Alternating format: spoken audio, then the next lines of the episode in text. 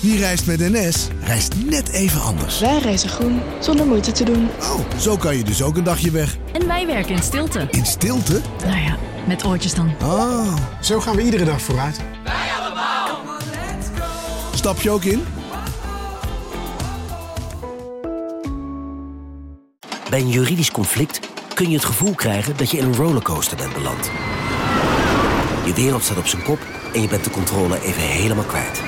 Dan is het fijn als je bent verzekerd bij ARAG. Daar werken topjuristen en advocaten die je begrijpen. Die een stap extra voor je zetten. En je het gevoel van controle teruggeven.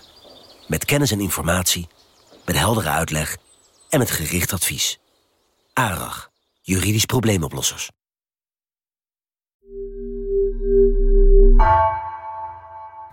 Vanaf de redactie van NRC het verhaal van vandaag. Mijn naam is Gabriella Ader.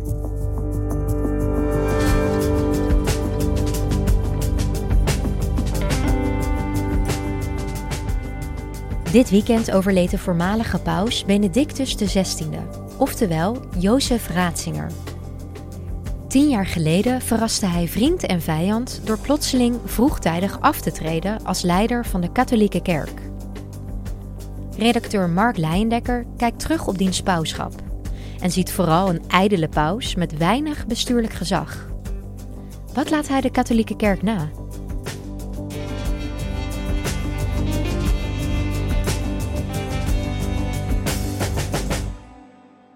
...11 februari 2013.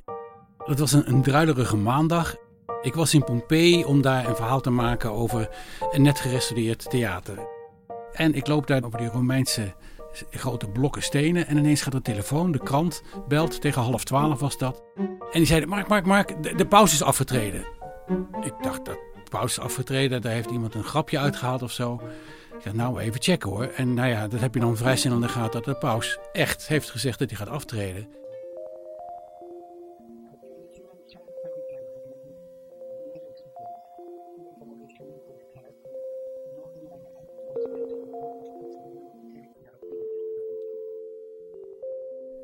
Ja, ook binnen de kerk kwam dat natuurlijk als een enorme verrassing. Kijk, de paus eh, die had een aantal kardinalen eh, bijeengeroepen. Eh, Ik begreep zelfs dat er mensen waren die bij zichzelf afvroegen: heb ik dit goed gehoord? Of is mijn Latijn zo roestig geworden dat ik het verkeerd heb begrepen? Maar nee hoor, nog een keer naluisteren en nalezen bleek: de paus heeft gezegd: ik moet aftreden, want mijn fysieke krachten, mijn, mijn, mijn geestelijke krachten, maken het niet meer mogelijk om deze functie goed te vervullen.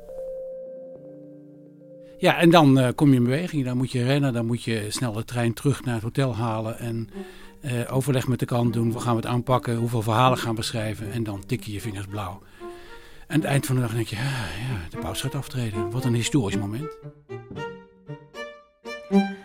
Hij is uh, niet zo populair als zijn voorganger, maar toch kreeg paus Benedictus XVI vandaag 150.000 mensen naar het Sint-Pietersplein voor zijn afscheidsaudiëntie. Morgen treedt hij af. Bijna acht jaar was hij paus en dat waren niet altijd makkelijke jaren, zo zei hij. Vi sono stati anche momenti in cui le acque erano agitate ed il vento contrario, come in tutta la storia della Chiesa. Il Signore sembrava dormire. De officiële aftreden was aan het eind van de maand. Uh, ja, dan stapt de paus uit het apostolische paleis. Dan loopt hij binnenplaats op in het Vaticaan. Daar stonden allerlei stafleden stonden daar klaar uh, te applaudisseren. Er stond een Mercedes klaar om die 300 meter te rijden naar de, de helikoptervertrekplaats. En toen steekt hij op met zijn helikopter. Het leek alsof hij een rondje maakte zo boven het Vaticaan. Uh, de helikopters die hem volgden, de camerabeelden die hem volgden, zagen hoe hij nog over het, het Colosseum vloog. Een soort afscheid van Rome nam.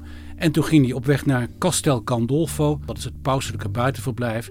Hij zei, jullie gaan nu een opvolger kiezen. Nu is het moment voor mij aangekomen om me even ver van Rome te houden. Hij heeft daar een maand of twee gezeten voordat hij weer terugkwam. Dat aftreden van de paus, dat is nu bijna tien jaar geleden. Tien jaar voor zijn overlijden. Waarom is dat zo bijzonder? Niemand was daarop voorbereid dat een paus zou kunnen aftreden. Je had Johannes Paulus II, de voorganger van Benedictus. En die had eigenlijk als een soort leidraad... Uh, bij het leven hoort ook het lijden. Dat moet je laten zien. Dat moet je delen met je mensen. Dat hoort ook bij, bij het pauschap. Zoals een, de secretaris van hem later zei. Je stapt niet van het kruis. Je, je bent paus tot je doodgaat. Dat een paus vrijwillig is afgetreden was zo ongeveer duizend jaar geleden. En er was iemand die eigenlijk helemaal niet paus had willen worden. Dus die was na een paar maanden ook was hij er klaar mee. En die zegt, ik ben niet geschikt om paus te zijn. Ik treed af. En iedereen was er blij mee. Maar dit was volslagen onverwacht. Um, en paus treedt niet af. Wie was deze paus Benedictus XVI? Ja, uh, de Duitse paus. Um, Jozef Ratzinger, een man die een grote carrière heeft gemaakt. Eerst universitair en later binnen het Vaticaan. Hij is begonnen, en dat zal veel mensen verbazen, eigenlijk als iemand die aan de, wat toen de progressieve kant was, zat. Uh, maar er is rond jaren, eind jaren 60 is er iets met hem gebeurd. Hij, hij nam afstand van wat hij zag als atheïsme, marxisme. En hij trok zich weer terug op zijn uh, ja, conservatieve Beierse geloofsleer waar hij opgegroeid was. Hij komt uit Beieren. Um, dus hij is een tijd uh, universitair docent geweest, theoloog. Toen is hij bisschop van München geworden. En begin jaren tachtig riep paus Johannes Paulus II hem naar Rome. En daar kreeg hij een hele belangrijke functie te vervullen. Hij werd prefect van de Congregatie voor de Geloofsleer. Nou, dat klinkt wat abstract, het is een soort ministerie. Maar wel het ministerie dat iedereen in de gaten houdt. Theologen, priesters, bisschoppen, eh, kardinalen. Hou jij je wel aan de officiële leer? Doe je wel wat wij preken?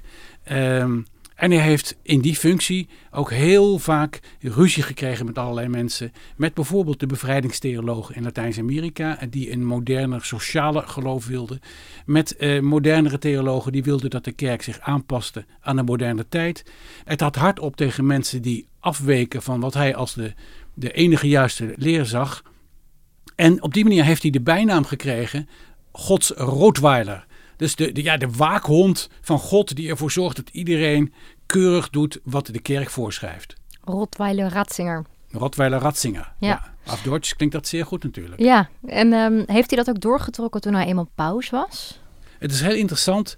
Um, toen Johannes Paulus was overleden, onder wie hij dus die grote carrière had gemaakt en die functie had vervuld, um, dan krijg je het conclaaf, het moment waarop alle kardinalen onder de 80 jaar, die komen dan bij elkaar in de Sixtijnse kapel, de deuren gaan dicht en ze komen er niet uit voordat er uh, de officiële mening is gedaan dat habemus papam, we hebben een nieuwe paus, voordat ze eruit zijn. Ja. ja.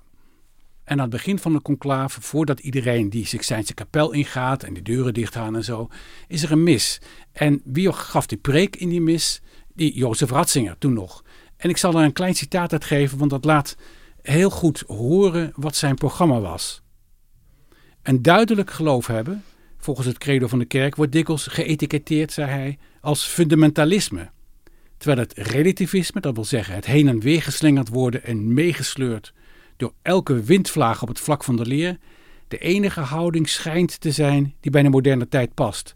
En dan komt het citaat: Er is zich een dictatuur van het relativisme aan het vestigen, dat niets als definitief erkent en dat toch als enige maatstaf het eigen ik en zijn eigen willekeur overlaat.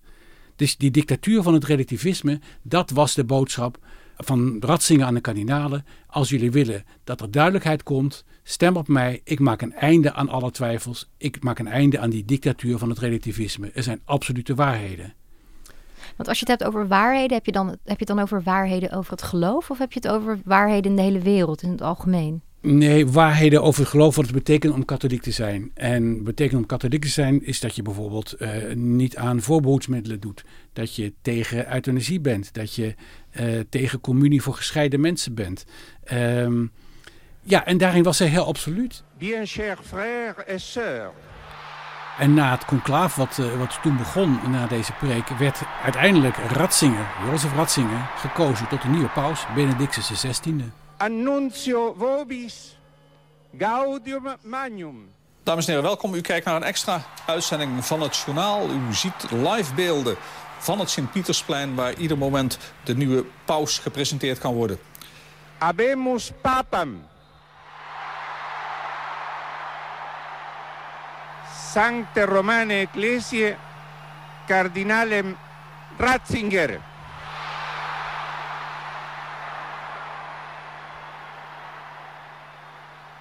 En vervolgens, als paus, Wat, wat deed hij? Wat was hij voor paus? Ja, dit was echt een heel conservatieve paus. Iemand die eigenlijk geen enkele stap heeft gezet om de, om de kerk bij de, bij de modernere tijd te brengen. Wat voorbeelden.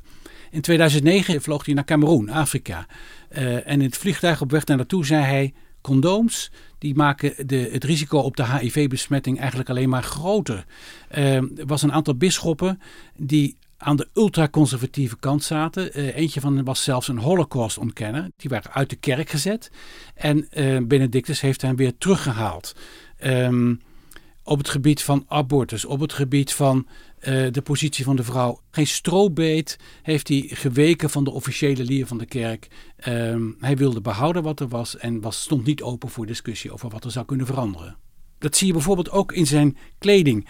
Ik weet nog, alle Vaticaankenners die waren toch eventjes verbaasd toen hij met, met kledingstukken tevoorschijn kwam. Die eigenlijk decennia, soms eeuwen niet meer gezien hadden. Ratzinger hield van de pracht en praal bij, eh, bij, het, uh, bij het pauschap. Bijvoorbeeld zijn zijn rode schoenen, daar is hij ook bekend om geworden. Rode schoenen die verwijzen naar het bloed van de, van de martelaar, naar het bloed van Christus. Heel veel pausen voor hem hebben daar nauwelijks aandacht aan, geschonken. Ratzinger had prachtige rode schoenen voor hem op maat gemaakt door een kleermaker uit het noorden van Italië. En daar genoot hij van. Het was een, een, een een, ja, een conservatieve beleving van het geloof. Waar heel veel andere mensen zich absoluut niet in herkenden. Ja, wel celibatair, maar wel met rode schoenen aan dan. Zeker, zeker. En wat kenmerkte zijn pauschap verder nog? Kan je je één ding van hem herinneren? Mm. Waarschijnlijk niet. En dat, dat kenmerkt hem. Johannes Paulus II, daar hebben we allemaal beelden van. Een man met wat wapperende pauskleding in de wind, die de grond kust als hij ergens aankomt, die op de een of andere manier de media bespeelt, die mensen aan zich bindt door de manier waarop hij optreedt. Eh, Benedictus had niets van dit alles. Die had nog moeite om zijn arm op te tillen om naar mensen te zwaaien. Um, dus als zielenherder, om, om even in de kerkelijke eh, terminologie te blijven, als zielenherder was hij gewoon helemaal niet zichtbaar. En ja, hoe was hij als bestuurder? Hij is toch de leider van de katholieke kerk. Hoe deed hij dat? Ja, dat moeten we niet vergeten. Die, die katholieke kerk, dat is natuurlijk een enorm grote organisatie. Wereldwijd, overal filialen zou je kunnen zeggen. Dus dat vraagt om een krachtig bestuurder. Nou was dat al fout gegaan onder Johannes Paulus II. Die man was ziek, die man was al jaren ziek. En uh, dat heeft er mede toe geleid dat het, het bestuur van het Vaticaan in, die, in het eind van de jaren negentig en de eerste jaren van, van, van dit millennium uh, behoorlijk uh, verwaterd is. De heleboel dingen gebeurden niet. En er was ruimte voor mensen die allerlei machtspelletjes wilden spelen, die zaken bekonkelden, vriendjespolitiek. Um, dus toen Johannes Paulus II overleed, toen was er een enorme bestuurlijke chaos. Um, Benedictus moest dat aan gaan pakken, maar die was ook in dat opzicht eigenlijk te intellectueel, te veel de theoloog, te veel de man van enige distantie om effectief daar schoon schip te maken. Dus de zaken werden onder hem alleen maar erger. Een keiharde strijd om de macht, gevoelige documenten die uitlekken, corruptie, roddel, achterklap, intriges en een klokkenluider die de laan uit wordt gestuurd. Ik heb het niet over een Amsterdamse voetbalclub, ik heb het over het bestuurscentrum van de Heilige Rooms-Katholieke Kerk. Het Vaticaan 2012. Het rommelt achter de smalle rug van Paus Benedictus XVI. Ja, en een ander groot punt was natuurlijk het hele misbruiksschandaal. De kerk die, die is daar helemaal van ondersteboven. Uh, maar Benedictus heeft daar ook niet een goede toon weten te vinden. Heeft niet de goede maatregelen weten te nemen. Qua maatregelen was het eerder te weinig, te laat. En qua toon, hij toonde ook helemaal geen sympathie, geen meegevoel. Hij straalde niet uit, goh, hier is iets vreselijks gebeurd. Uh, ik moet daar mijn excuses voor aanbieden. Uh, ik onderken hoe erg het is. Hij liet dat een beetje van zich afglijden. En, en dat gecombineerd met, met zijn bestuurlijke onvermogen, zou je kunnen zeggen. Dat heeft uh, ertoe geleid dat hij in ieder geval voelde dat de druk op hem zo groot was. Dat hij dacht, ik kan het niet meer aan, ik moet aftreden. Uh, het was duidelijk dat daar iemand moest komen die met de vuist op tafel sloeg en zei: We gaan het nu anders aanpakken. Ja, wie is dat gaan doen? Wie volgde Benedictus op? Ja, dat was de huidige paus Franciscus. Een heel ander man en in bijna alle opzichten zijn tegenpool. In vele opzichten gebeuren er in Vaticaanstad bepaalde dingen voor het eerst. Het is voor het eerst dat er een paus is uit Latijns-Amerika. Hij koos de naam Franciscus en ook dat is niet eerder gebeurd. In nomine Patris et Filii et Spiritus Sancti. Als je het symbool zou kunnen doen, uh, was Benedictus de man van zo moet het. En uh, Franciscus uh, de man van, goh, ik vind eigenlijk dat het zo moet, maar zullen we erover praten? Ratzinger, Benedictus, was de man van het, van het opgeheven vingertje. En Franciscus de man van de, de, de open armen. Ja, dat klinkt voor mij toch wel als een soort frisse wind die dan door de katholieke kerk heen gaat. Is dat ook zo? Ja, heel erg duidelijk. Wat je hebt zien gebeuren de afgelopen jaren is dat Franciscus op een aantal momenten bisschoppen uit heel de wereld bijeen heeft geroepen naar Rome. Niet om te vertellen wat ze moeten doen, maar om te luisteren. En, en bovendien, Franciscus heeft eigenlijk van begin af aan gezegd: wij moeten onze kerk reorganiseren. De manier waarop wij werken moeten we veranderen. We moeten meer in de gaten houden eh, wat er gebeurt met het geld dat binnenkomt om al die financiële malversaties te voorkomen. Een hele andere aanpak, eh, een veel effectievere aanpak, eh, daadkrachtiger dan die van Benedictus. Wat is Benedictus intussen gaan doen? Ja, die voormalige paus die vertrok dus naar zijn buitenverblijf en kwam na twee maanden weer terug naar het Vaticaan. En daar ging hij wonen binnen de muren van het Vaticaan in een oud klooster, omgeven door wat nonnen die voor hem zorgden en zijn secretaris. En hij besteedde daar zijn tijd aan eh, het lezen van boeken, aan het studeren en het piano spelen. Maar als je naar de symbolen kijkt, hij koos voor de titel emeritus paus. En dan blijf je wel een paus hebben. Hè? Dan blijf je een emeritus paus en een echte paus hebben. Dus twee pausen. Hij koos ervoor om in, in de witte eh, pauskleding te blijven lopen. Hij koos ervoor om Benedictus genoemd te worden. Je had ook kunnen zeggen: Ja, ik ben paus af, dus mijn pausnaam verdwijnt hier ook mee. Ik ben weer gewoon kardinaal Ratzinger. En waarom denk je? Status? Ja, omdat hij toch wilde vasthouden aan de status van, van het pauschap, uh, van het ex-pauschap. Ja, maar dat lijkt me ook lastig voor uh, de huidige paus. Ja, die is daar toch wel, moet je hem nageven, is daar eigenlijk heel goedmoedig mee omgegaan. In de zin naar buiten toe. Hij zei, nou ja, ik, uh, ik ga af en toe een kopje thee met hem drinken. Ik zoek hem af en toe op. als ik iets niet weet, dan bel ik hem op en dan vraag ik hem om raad. Het is net alsof ik een opa in huis heb. Gezellig. Maar tegelijkertijd heeft hij natuurlijk in zijn feitelijke uh, benoemingen, in zijn optreden, in zijn besluiten, heeft hij zijn eigen lijn ja. doorgezet. Maar hij heeft daar geen halszaak van gemaakt. Nu is de emeritus paus Benedictus dus uh, overleden. Wat denk jij dat zijn erfenis is geweest? Ik denk dat hij in veel opzichten zal worden gezien als een tussenpaus. Bij ergens in een bibliotheek zullen nog wel wat uh, belangrijke boeken van hem staan. Maar bestuurlijk heeft hij niet gedaan wat zou moeten gebeuren. Uh, hij is er niet in geslaagd om de kerk een moderner aanzien te geven. En ik denk dat hij vooral herinnerd zal worden als, als degene die mogelijk heeft gemaakt en, en het aanvaardbaar heeft gemaakt dat een paus aftreedt.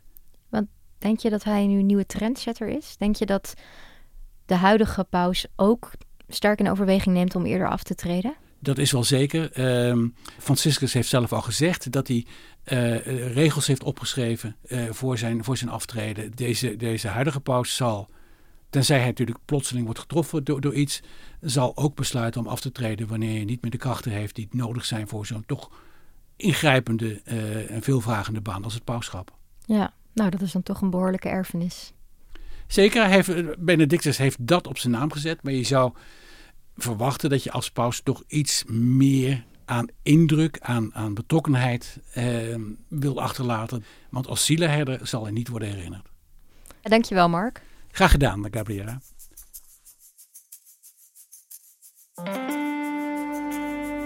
Je luisterde naar vandaag, een podcast van NRC. Eén verhaal, elke dag. Deze aflevering werd gemaakt door Ignaas Schoot, Nina van Hattem en Stef Visjager. Dit was vandaag, morgen weer.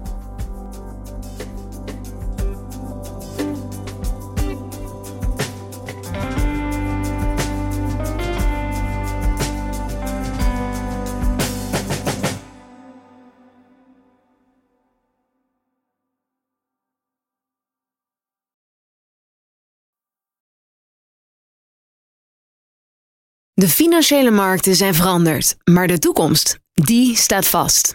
We zijn in transitie naar een klimaatneutrale economie. Dit biedt een van de grootste investeringskansen van onze generatie. Een kans voor u om mee te groeien met de pioniers van morgen. Meer weten? Ga naar carbonequity.com. Carbon Equity. Do good by investing better.